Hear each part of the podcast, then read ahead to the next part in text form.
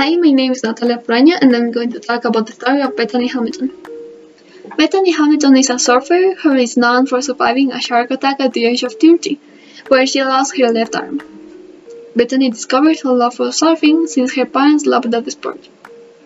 Bethany's parents, before her birth, decided to move to Hawaii, a place that is known as the birthplace of surfing. Thanks to that, surfing was within her life from the very beginning. She participated in several surfing competitions, in which she won in some disciplines, and that is why at 9 years old she began to be considered as a child prodigy. But Bethany had an accident. On October 31, 2003, Bethany went out to a beach on Kauai with her friend Alana, her brother, and her friend's father. Bethany dipped into the sea and after a while she sat on her board, waiting for the waves.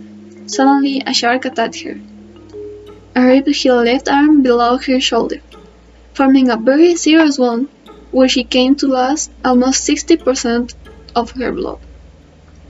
But despite this event, Bethany, 10 weeks after the attack, returned to surfing, which makes her an inspiration for everyone.